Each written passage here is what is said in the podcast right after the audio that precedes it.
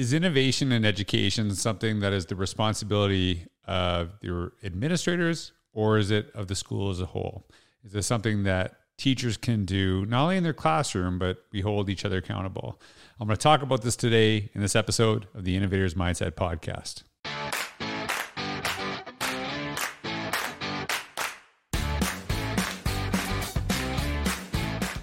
Welcome back to another episode of the Innovators Mindset Podcast. It's George Couros here, and I'm just doing a solo episode. I've tried to commit to actually doing at least one of these a month, just kind of just talking, sharing some ideas, maybe uh, revisiting some of my old articles and putting them into a bit of a current context. And I've really been thinking a lot about innovation education, why it matters so much. And it's obviously something I've been focusing on for years, but especially now in education, when we look at innovation, when we look at what we do in the profession, are we continuously getting better at our work that we do? And innovation, a lot of people think it's synonymous with the idea of utilizing technology. And I can tell you right away, uh, sometimes technology can make things worse. And I'll give you an example Scantrons. Uh, when I was a high school teacher, I'll be the first one to out myself. We got a Scantron in our high school. And as soon as we got that Scantron, boom, everything went to multiple choice in my classroom because I hated marking so much. And really, when I was marking uh, early in my career, I was marking to give a grade not to help students get better. And I think there's a really big difference between, you know, grading and assessment.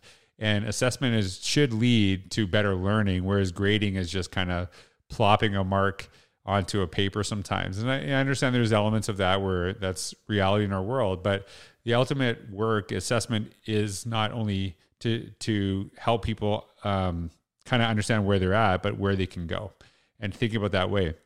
And so that technology, when I was using that Scantron, it was constantly, you know, pushing myself uh, to do multiple choice tests, which wasn't really promoting deep thinking. It was promoting like, you know, fill in a bubble. Now, obviously, you had to get the answers right, things like that. There's some elements of knowledge that have to go through that process, but that made my life so much easier, but did it make the learning better? And so when we talk about innovation, don't equate it to technology. Of course, technology can be a part of it, but how does it actually improve learning? How does it improve the work that we do in education? And so I've been thinking about this, and there are tremendously innovative educators. And that's not what I want to talk about today, because I think what we see a lot in our schools is this idea where we have these pockets where you go into one classroom, they're doing some really innovative things, they're always trying to help every learner as best as possible. And then maybe across the hallway, the experience is not as good. And it doesn't mean the teacher's bad, doesn't mean that the teacher's weak, but how do we actually improve each other across the hallway, not you know dread you know kids could be in this class or this class or you know like everywhere we go there's tremendous opportunity for our students and for the adults as well. And when we talk about this we often see this as an admin problem right?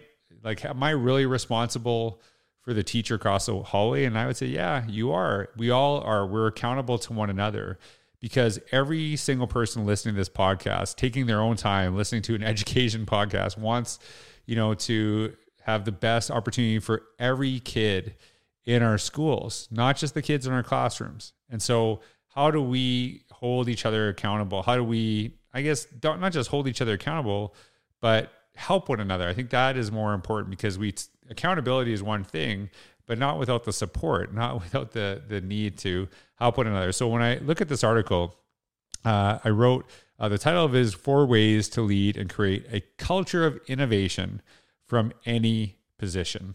And so the first point that I share is that I've kind of been touching on this is that we need to be accountable to each other, not just administrators.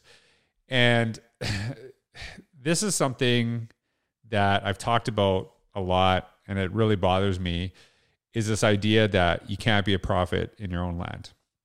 And my question is, why not? Why can't you be? And many of you listening probably do some really innovative things and do some incredible things in your schools and your classrooms. And if we're being honest, you probably felt ostracized by your colleagues sometimes, that you felt, you know, maybe you got some little backhanded compliments uh, some things said to you because you were doing incredible things, right? And sometimes I've actually had teachers come up to me and say, like, hey, I've been doing some of this stuff, but I think it's making some of my colleagues feel uncomfortable and it's not necessarily the best situation. And when you think of it that way, does that really help uh, kids? And I never want to be held back uh, in what I do in my classroom because of maybe someone's not at the same place that I'm at. But understand this that you might be excelling in some places as well, and that are, you know, you're doing better than the colleague across the, the, the hall from you. But they're probably doing something better in your classroom as well, in their classroom that you need, you could learn from. And so we have to first of all look at when we're holding each other accountable. I uh, recognizing the strengths of the person across the hallway.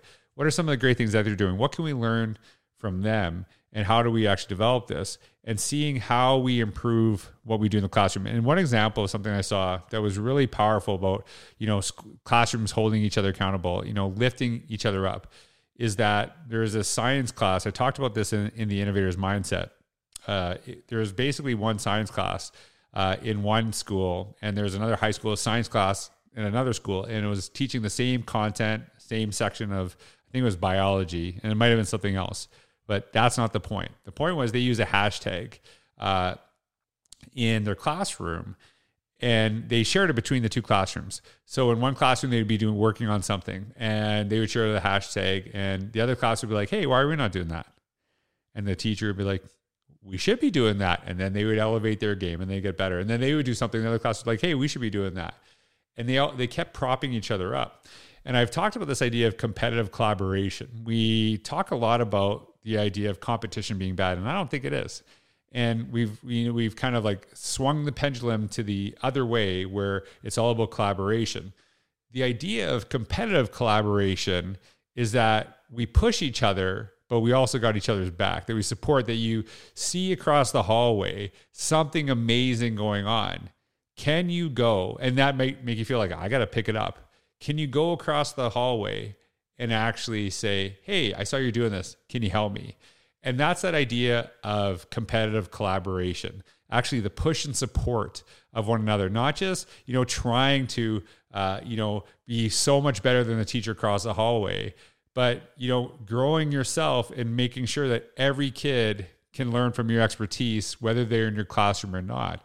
And so this is not something that necessarily like of course administrators should be a, a, part of it but if we see ourselves as accountable to one another it's much easier to move forward as an organization than us only seeing or seeing ourselves as only accountable to one person in one specific position.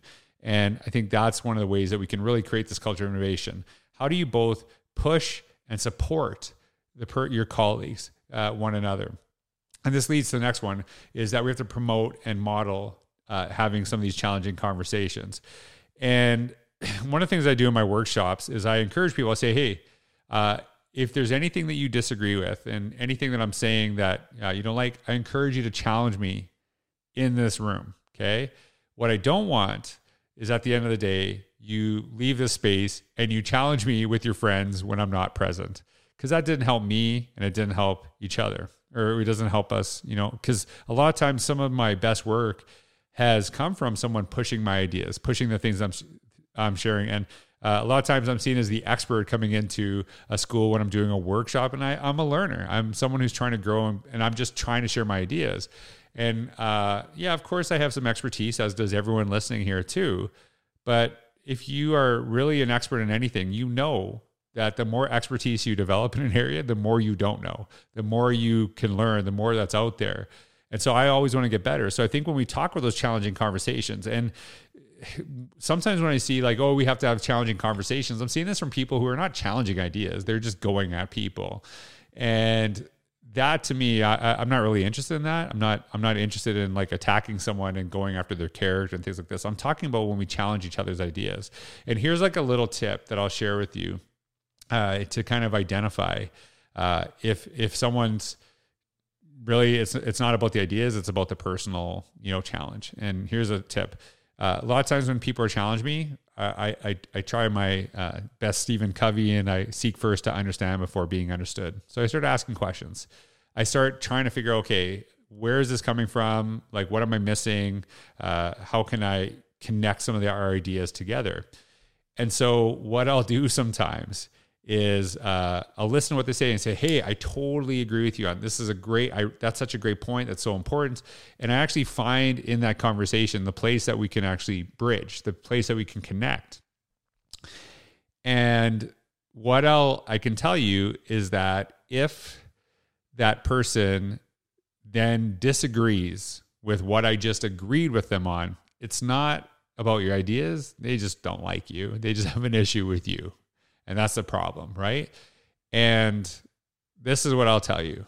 Once you figure that out, move on to the 95, 98, 99% of people who don't have an issue with you, who want to move forward. Because I'm not going to spend, you know, 95% of my time on the one person that, you know, maybe doesn't like me for whatever reason. I'm here to do what I can to help kids, to help my staff, to help my colleagues. And so, yeah, of course we want to have challenging conversations, but as long as we keep those those challenges really on the ideas and not it's not a personal thing, it's not an ego thing, uh, we can always get better. I think that's a really important uh, thing for me. The next point I share in this article is the idea that we constantly look at environments with fresh eyes. And here's an example of this. Uh, when you go into a school or classroom, and let's say you've been there for 10, 15, 20 years, you probably become numb to some of the things that are on the walls. And I remember um, one of the things that's really beneficial about my job, I go into new schools all the time, I go into new spaces all the time. And I tend to notice things um, that people don't even notice. And I remember one time I was actually in a, a high school, and there was this large uh, really beautiful picture, and there was a crack right down the middle of the picture, and it, it took away. And I actually asked, "Hey, hey, does anyone ever like talked about like fixing that crack?" And the teachers I talked to said, "I didn't even know that was there. I didn't even see it. It was literally one of the first things I noticed." And when you look at some of those things that I, that I see, uh, you know, it, it made me feel like, hey, we are so numb to some things, but some kids are like, hey, you know, people don't really even care about the school. So they tend to maybe litter. They tend to not care about things uh, and little things like that. And so when you go into your classroom every day, when you go into your school every day, picture yourself being there for the first time and look at things. Uh, one school I went to, they were always about empowering the kids. You know, uh, kids can change the world. Kids can do all these things. And I would walk in with some of the, uh, you know, the learning specialist team and to one school and their message was all about empowerment. And I counted how many times we got to the second door. So there's like one door as you entered, you go through another door, and I would go every morning. I'd say, no, no, no, no, no, no, don't, no, no, and it was like written no or don't like seven to ten times on the door. So you can change the world, but don't do this, don't do this, don't do this, don't do this, don't do this, don't do this, and it was just all over the place. And I remember seeing that and thinking, you know, I remember one time it was elementary school and uh, there was like a, it was like a K four school and they had like a no smoking sign, you know, and I'm like, I'm like, are grade three kids lighting up in the middle of school? Is that, is that a thing that's happening here? Right. Do we have to tell them to, to not smoke? And I, you know, I understand the intent. I understand the intent. You know, we don't want kids to, to make bad choices. Uh, probably a lot of those signs that have popped up in our schools that say no or don't are someone really mad one day and just fed up and then they put that sign up. And so when you look at that with fresh eyes, like how many times do you say no or don't when kids are into the classrooms? Uh, how many times do you say that? Do you tell kids you can change the world, but you know don't bring food into the auditorium? Like li- little things like this. And I think we have to kind of frame our messages on like what can we do? What are the possibilities? And the the one thing I wrote about, I think this is an Innovate Inside the Box, is that it's really hard to visualize don't. So if I say to you, don't talk, do you visualize closing your mouth or do you visualize, you know, talking, right? Don't don't don't sit down. Do you visualize standing? And it, it was kind of interesting. There's research on this, and I, I can't, I don't remember off the top of my head. But like, do we actually encourage kids to do the thing that we say not to do by having them visualize that uh, in their heads? Like, don't bully is sometimes putting bullying ideas into the heads of our students. So when you walk into your classrooms, when you walk into your schools, when you read the piece of literature in your classroom, you might have been teaching that same piece for 15, 20 years, but pretend it's your first day and pretend and think about the perspective. And at one point, it might have been really powerful. There might have been something really great. Um, but is it still relevant to this day? Is it still connected? So look at everything with fresh eyes. And I, I feel that really helps me. And, it, and it, you might really like, hey, this was here 25 years ago. It is still as powerful and as relevant today. And that's awesome. But if you sometimes don't even notice the things on the wall, I understand your kids are probably new there. They probably haven't spent, you know, some of our schools are that's our kids are there for, you know, one or two days when I've been there for 25 years. Fresh eyes will really help you see through the lens of the people entering your school and what message does it actually tell.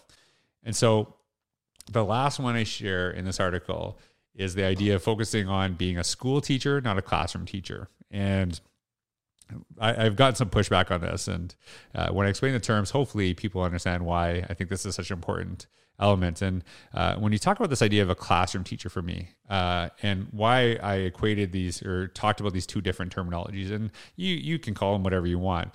But when I saw a classroom teacher, I'd see sometimes I, I kind of have this perspective of like someone in their classroom, great with their content, love their students. They would go out of their classroom and send kids to the office right away that weren't in the classroom. They didn't know them, so like you're not my problem, right? The idea of a school teacher, they can be great with their kids, great with their content. They walk out of the school, they see every kid in that school as their kid. And I'll tell you from my perspective, one of my shifts, kind of thinking about this. Uh, I remember when I was probably my third or fourth years teaching, I hated supervision. I just absolutely despised it, right?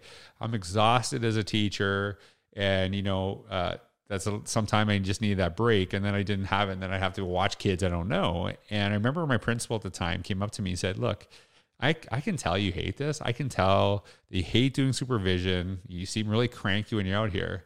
But if you saw this as an opportunity to connect with kids that you don't teach, you'll actually have a much more enjoyable time. It will be so much better of an experience for you.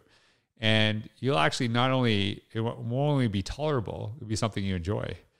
And, you know, there's, there's times in my life where I have these conversations, these one-off conversations where I was like, oh, that's like a, that's like a really good point.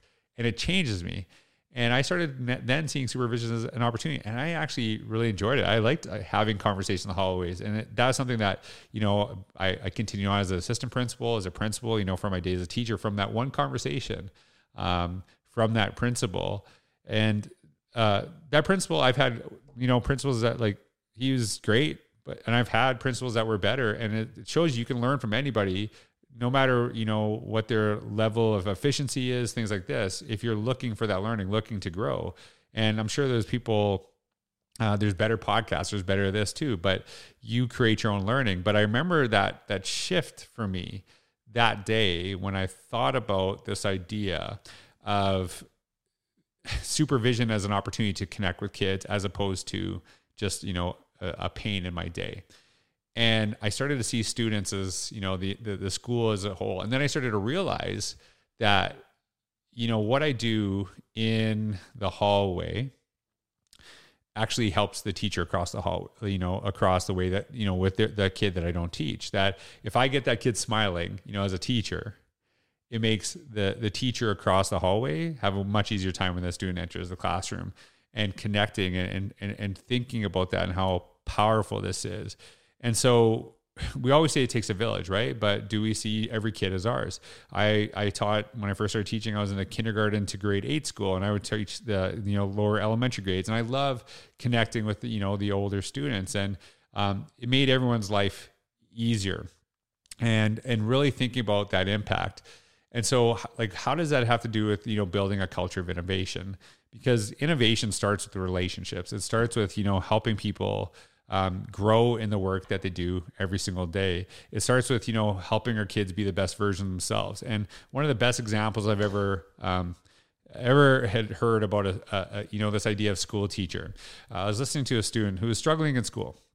And she had shared that she had struggled her entire high school. And she actually shared that she had suicidal tendencies and she struggled with this.